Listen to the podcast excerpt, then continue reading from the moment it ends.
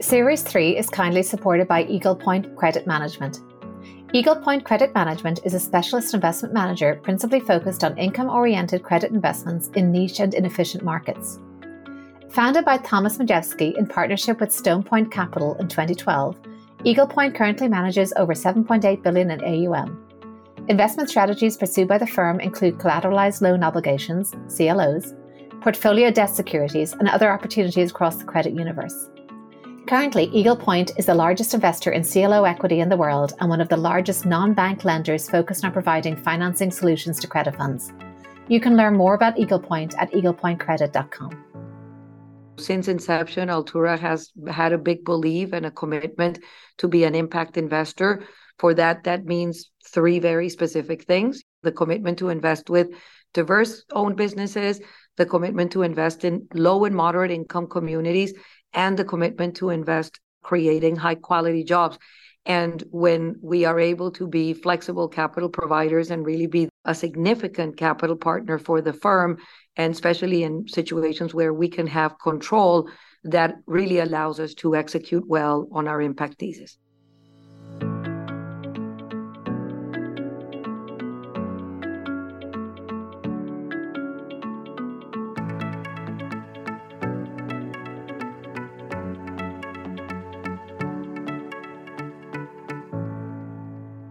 Aoife Devitt, and welcome to the 50 Faces podcast, a podcast committed to revealing the richness and diversity of the world of investment by focusing on its people and their stories. I'm joined today by Monika Mantilla, who's the president and CEO of Altura Capital, which provides institutional investors and strategic partners a mechanism of investing in underserved markets, including high performing small and diverse businesses. She's also a co founder and managing member of Small Business Community Capital, She's a member of the board of directors of Los Cidrines, based in Puerto Rico and Florida, as well as holding a number of other board roles. Welcome, Monika. Thanks for joining me today. Thank you, Aoife. It's a great pleasure to be here with you today. Well, let's start with where you grew up and the arc of your career before Altura Capital. Yeah, well, I grew up in Colombia. I was born in, in Bogota, Colombia. I studied law there then nine years I spent in a global logistics company. That was a great opportunity for training, first in law, then in operations, in marketing. I ended up leading that organization for North America. And then I did a stint in investment banking, representing firms that were scaling up. That was also very, very interesting work. And then I went into investment management consulting, which was also great exposure to understand the institutional marketplace and the opportunities it held, the challenges it held. And then back in 2005, we founded Altura Capital. So let's talk about Altura Capital. What led you to find that? Uh, what was the so the problem it was intended to solve? Was there a gap in the market that you were seeking to bridge? Yes, there was. I remember in working as an investment management consultant, we saw the numbers of participation of diverse owned and minority owned asset managers. The numbers were very low then. They continue to be very low today, but there's been tremendous amount of progress and, and evolution. But the numbers still continue to be quite low to the point where out of the $82 trillion of assets managed in the United States, only 1.4% of those are managed by diverse firms. So, and those are numbers of today. Back on those days, they probably were even worse.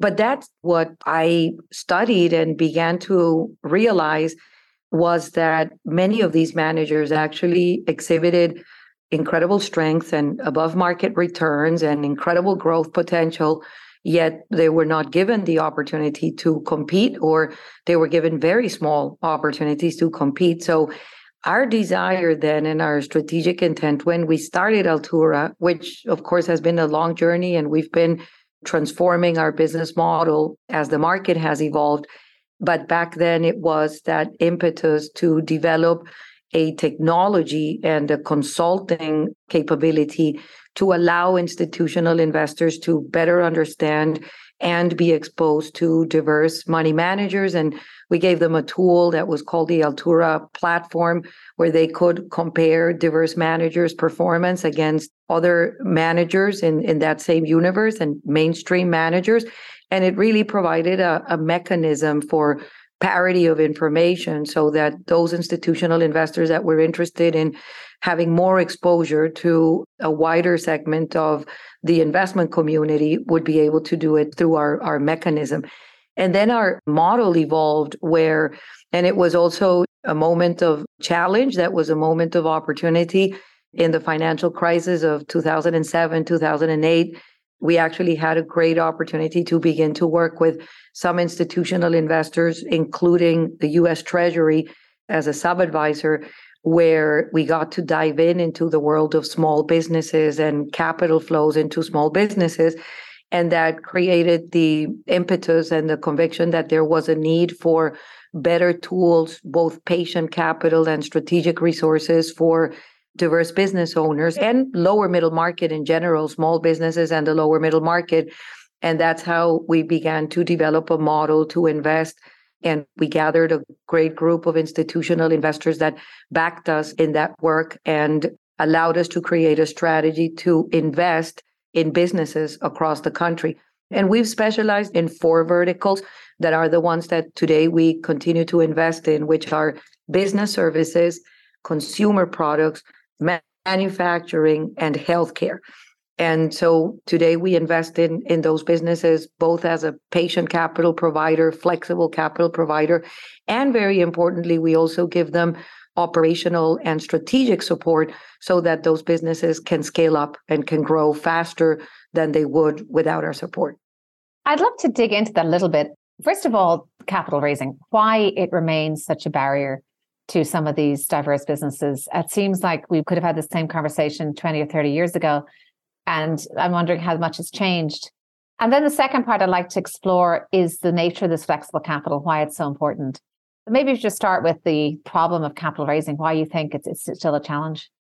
Yeah, so I do think there's been great evolution, and it's interesting to see that there's a number of large institutional investors like a New York State Comptroller's Office, like the Knight Foundation. And I see examples in the healthcare industry. There's new players very interested in, in really having the right exposure to all sorts of investment management talent. I think that sometimes it's a notion also of relationships and how the industry has been shaped, where there's also large institutional investors have a competitive advantage because they have very solid marketing firms. They've developed very solid relationships. And it's a machine that feeds and feeds, right? And when you're at 100 million, you can grow to 200. When you're at 2 billion, you can grow to 3 billion. It's that challenge of scaling up organizations, right? And developing the relationships so that you have an opportunity to add value in a portfolio. So I do believe that there has been a lot of good wins that are providing more and more exposure to highly qualified diverse managers and and smaller managers and that the market is changing because it is a transparency of information and opportunities to build relationships that perhaps didn't exist as clearly decades ago or years ago. But I, I do believe there's a very interesting trend happening in the market where there are a number of institutional investors, whether they're pension funds or corporate pension funds or family offices, endowments, foundations, that are curious about the value proposition that a wider segment of managers can bring to the long term sustainability of their portfolio. So I do see the world is moving in that direction. Uh, we're beneficiaries of that. But I, I also think that there's still the numbers, the, the, the market share of diverse owned firms is still incredibly small. So there's still a lot of opportunity. And then the flexible capital you provide, what kind of impact have you found that has? Yeah, so our reason for providing flexible capital is really driven by the market needs that we want to satisfy. We exist to serve the lower middle market businesses that are usually are at a million EBITDA in some of our funds, at 2 million EBITDA at some of our other funds. And they have this potential to scale. And frequently they'll need a combination of debt and equity. And so we like to be that first institutional capital and combine both debt and equity to be able to create the right capital structure. We frequently co invest with partners, whether they're investors of ours or savvy investors in a certain industry in a certain region where we like to team up to build value together but being able to provide flexible capital, or the majority of our capital is on the credit side. We also have some vehicles where we do only equity, but definitely being able to be a partner on debt and equity together is something that helps us satisfy the needs of the market we serve. We've also found that from an investment value proposition, it's a very solid one, especially for the market conditions we live in today. And thirdly, it's allowed us to execute on our impact thesis. Since inception, Altura has had a big belief and a commitment to be an impact investor. For that, that means three very specific things the commitment to invest with diverse owned businesses, the commitment to invest in low and moderate income communities, and the commitment to invest creating high quality jobs. And when we are able to be flexible capital providers and really be a significant capital partner for the firm, and especially in situations where we can have control, that really allows us to execute well on our impact thesis. Moving then to some of the other causes that are close to your heart, the Small Business Community Capital, you're a managing member and co founder of that. What do you do in that work? And how does that also tie back to your work at Altura? Yeah, so all of our vehicles and strategies have the commonality of, of serving the same market, playing in the same verticals, in the same industries, with the support of great teams on each one of them, and also backed by great executive operating partners that are industry experts in each one of these verticals that come and work alongside us to help these companies grow. What they have in common is also that impact commitment that I was describing to you. And when I think about what is still missing, right? How can we be propellers of a more efficient capital market, of more diverse businesses getting to maximize their potential and really scale up? I frequently think about these three elements, right? Of one of readiness, right? How do we help continue to help companies to be ready to get the right capital, to get the right corporate relationships? So it's that notion of readiness. Then it's very connected to the notions of awareness, right? That people are in the market knowing that they could grow through acquisitions, that they could bring and build better teams, that there are opportunities to scale up with corporate America, right? So awareness is transformative. I've always said, heard it many decades ago and have endorsed it as a credo. And then the third element next to readiness and awareness, I think, is the element of connectivity, right? You might know about a resource and you might be ready, but if, if you don't have the introduction, the connectivity to be able to access the right resources, that also creates a barrier. So we're always thinking about how to help companies to be ready, to be aware of what's out there for them, and to be able to connect them with the right operational resources, strategic resources, human capital resources, and corporate relationships that in our model have been a very valuable component. We've worked very closely with corporate America and their supplier diversity efforts to be able to create a win win win, right? Corporate America gets stronger suppliers, we get to invest well, and the diverse suppliers get to grow. I love that, especially the point around awareness being transformative. Because one of the questions I often get asked about women, say, entering the world of investment is is it better to be aware that you're going to be underrepresented and be ready for that and prepare accordingly, or not to be aware so that you're not put off? And I suppose the answer tends to be around awareness. But it is it is interesting. I think certainly forewarned is forearmed when it comes to starting a new business if you are from maybe an underrepresented group. Yeah, and just right. in terms of the investment industry itself, given you've worked in it now for some time, we've spoken about capital raising and some of the evolution that you've liked seeing there. How about the actual makeup of the investment industry of the allocators you speak with and just the different stakeholders, what grade would you say you would give the industry in terms of its diversity? And I'm particularly interested in the Latino representation because that's not something that we have as was covered extensively on this podcast because we just haven't had that many guests at this stage. Yeah, I think the numbers show us today a tremendous opportunity for transformation.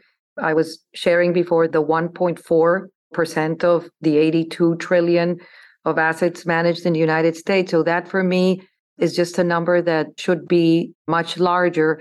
And the question is, how do we get there, right? What are the awareness and the connectivity and the readiness on the side of money managers that needs to happen?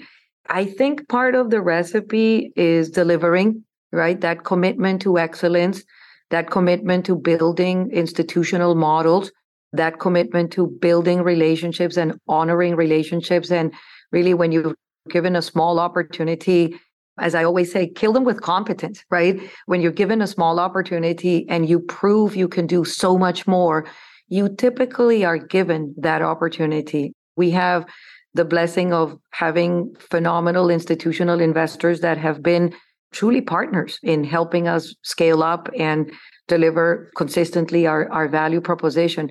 So I would say maybe industry associations play an important role. Organizations like NAA, like NAIC, like NMSDC, like the United States Hispanic Chamber of Commerce, the Stanford Latino Entrepreneurship Initiative, the Billion Dollar Roundtable, WBENC when it comes to women. There's there's a lot of industry associations that are being and agencies, right? Like the recently very well funded, the MBDA, the Minority Business Development Agency. And I know that in the world of today, Treasury, SBA, the White House, there are a lot of believers and advocates of transformation. I think that the role we need to play as asset managers is to continue to deliver on our value proposition and continue to deliver on every aspect of what means building an institutional and world class organization so that those opportunities continue to be there. I think that that is the recipe, and it's a recipe of continuing to build strong organizations and continue to build awareness and build bridges with institutions that perhaps are at a point today where they say, look, we haven't done a good job but we're ready to change. I think a, a great example is the incredible work that the Knight Foundation has done. They were at a point years ago where they said, my $3 billion in their endowment was not well diversified, and they made a commitment to diversify it. And today, I think that a significant percentage of their portfolio is managed by diverse business owners. And they actually created a whole series of reports and white papers to help others that are equally enthusiastic about having exposure to other types of value creators.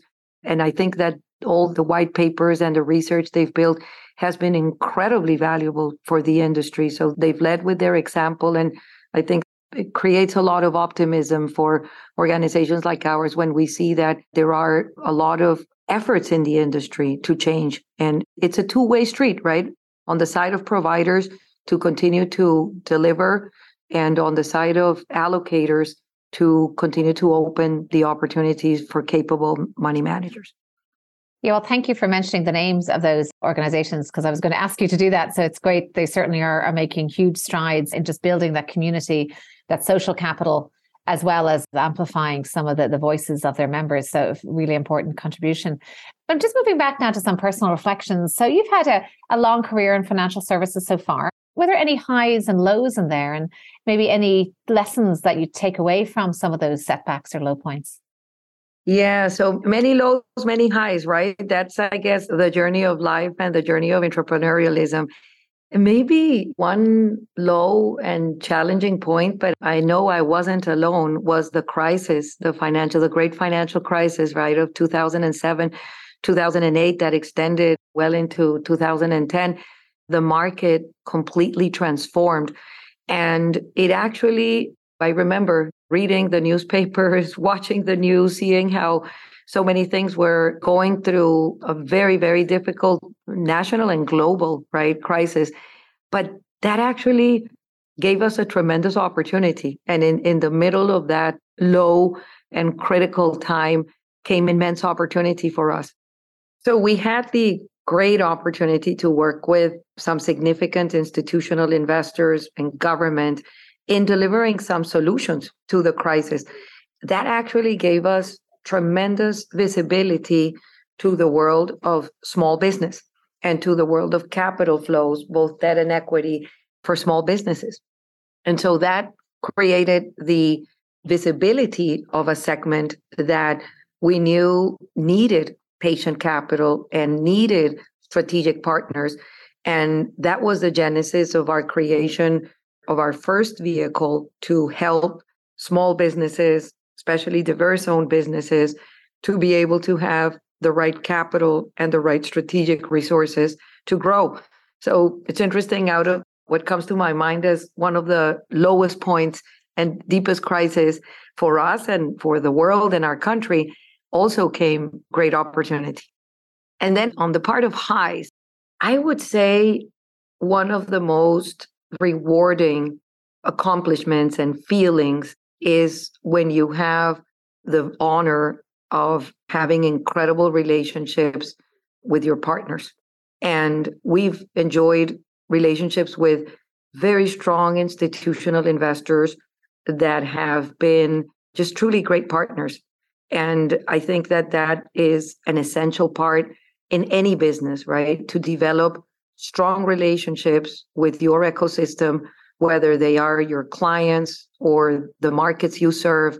Getting to build strong relationships allows you to better understand their needs, to better satisfy their needs, to better understand the market, anticipate the market changes, and deliver the right solution. So, for me, that's one of the most rewarding things in the industry I'm in the joy of working with incredible people that we get to support, that they get to support us. And I think that's the journey of life ultimately, right? The satisfaction of knowing that there are people that you can add value to and that you've added value to their life and, and their businesses. Well, certainly relationships, networks, they come up time and time again as the most rewarding part of people's career and perhaps the most underestimated sometimes at the beginning in terms of how important it is to nurture them. And tied to that, I'd love to ask you about any particular mentor or sponsor that you had throughout your career or any just any key person who has influenced you in some way. Oh, many. I can tell you, I feel blessed to, throughout the journey of my life, been surrounded by great family, by great friends, by great colleagues, partners, clients, team. I again think that that is one of the best things of life, right? The relationships that you get to develop. I'm going to mention two because they are probably the ones that have shaped my life the most. One is my mother, who is a historian, a PhD in philosophy, an incredibly bright woman who always energized me to think big and to be critical and to commit to excellence and work hard and be honest, be truthful. And everything she taught me are things that make who I am today. So, so grateful to have an incredible mother. And then my other big relationship is my husband. I've been married to him for 30 years. We've been partners in business for 18. And it's an incredible strength, right? To be in partnership with someone you respect and admire so much and that we're just very complementary in the way we deliver value and we think about building value. So I would say those are some of my best relationships. I also want to mention there's someone very special that I've admired and that has been a great friend who has given me advice in difficult times, who has strategized with me in building businesses. She's a dear friend. She's also an investor. Her name is Jan Bergeson. And there's just many things that we've done together and that I just cherish the friendship and, and the relationship. But I could tell you, alongside Jan, dozens of people who have been incredible supporters to the work we do that I would be remiss if if I began to name them because they probably could do an 100 name list of so many people that have been helpful in the work we do. And I also want to mention very importantly, when we build organizations, we're, we're just leaders. We're building a blueprint. What happens every day with the team that has the responsibility to execute and to be alongside you in the execution is is everything. So I feel also very, very blessed to have a wonderful team of people who come every day committed, happy, with innovation in mind, with the best of attitudes, and teams are everything. And that's something that is incredibly rewarding to be every day accompanied by great people that are helping us to deliver value to our clients. That's so moving. And I, I think I, I, learned a term for a couple that is entrepreneurial together. I think a couplepreneur or something like that. So maybe that's what you and your husband comprise. But uh, I didn't um, know the term. It's good to know it. The couple, yeah. co- what, what is it? I think it's called a couplepreneur. Or I'll, I'll find the actual word. But we I've interviewed some people who's a member of that. Well, my last question, Monika, is around any advice. I didn't know you had philosophy running so deeply in your family. But sometimes, whether advice has come from that angle or from a practitioner in business, was there any, and you mentioned already about awareness and how that is so key. Was there any other word of wisdom or any creed or motto that you live by? I remember seeing the words of Gandhi when I was probably like 20 years old, and I printed it and I put it in my computer, and I've had it since of be the change you want to see in the world. And I think that sometimes people say, oh, but that's not possible. That's dreamland. And I actually believe firmly in that. We can and should be the change that we want to see in the world. And I think that the other big motto that I always have believed in is self reflection. It is very important to frequently, and I try to do it actually twice a day. I don't do it every day, but I try to really reflect on what you're doing and why you are doing it and how you are doing it and if you would change anything. And sometimes it's trial and error, right? And you learn from success, you learn even more from failure, and then you adjust, you recalibrate. And I think that I don't talk about defeats or successes. I do like to celebrate successes because it's important to celebrate successes. It gives you those rewarding moments, give you something to celebrate and and the energy to move forward. But I think the power of self-reflection is incredibly important. I also think the power of gratitude is incredibly important in the middle of challenges just turn the page and say, okay, what am I grateful for? What are things that are working well and that we need to celebrate and enjoy and, and move forward with those? And I go back to the power of relationships, right? The best energizers in my life are always those people that love us, that support us, that believe in us, and that listen, right? And I always want to be that person as well for others to be able to help each other in the journey of life and build value together and build happiness and stability together. I think that in the work that we do, we also are very, very privileged because we get by doing the work we do to, as we say, our purpose of Altura, the purpose of Altura is very clear. It's to transform societies through entrepreneurial success. And so when we look at business models and we say, hey, this can make a community better, this can make humans better. This can add value in a way that is going to improve quality of lives or close health disparities or provide better solutions to certain communities. That's incredibly inspiring and incredibly energizing to be able to be in a business where you can deploy capital and work with smart entrepreneurs and be backed by great institutional investors to help us transform societies through entrepreneurial success. That is a, is a wonderful way to end our discussion, I think, Monika. The companies you work with can't always have it easy in terms of sometimes it is a, a struggle to raise capital, but you bring such a, a sense of resilient optimism that your energy and warmth is really quite infectious and quite a, a tremendous asset to our industry to have someone like you channeling this flexible capital essentially where it's needed. And I can't thank you enough for coming here and sharing your insights with us. My pleasure. Thank you for sharing our story. Every time I have an opportunity like this one, I focus on what will inspire others, what will be a tool for others, because I think there's just a lot of good things that we can do and should do. And sometimes people say we can't build our future, but we absolutely can. And we should always be building our future. And thank you for the opportunity to be here with you today. Have loved your prior podcast. You also are doing some incredible work and in the investment world, doing an incredible work. You're a very accomplished individual in the world of finance. So, congratulations to you and the incredible work you've done. Well, thank you so much. I have lots of wisdom to take away from this. I'm Aoife Devitt. Thank you for listening to the 50 Faces podcast. If you liked what you heard and would like to tune in to hear more inspiring investors and their personal journeys, please subscribe on Apple Podcasts or wherever you get your podcasts. This podcast is for informational purposes only and should not be construed as investment advice, and all views are personal and should not be attributed to the organizations and affiliations of the host or any guest.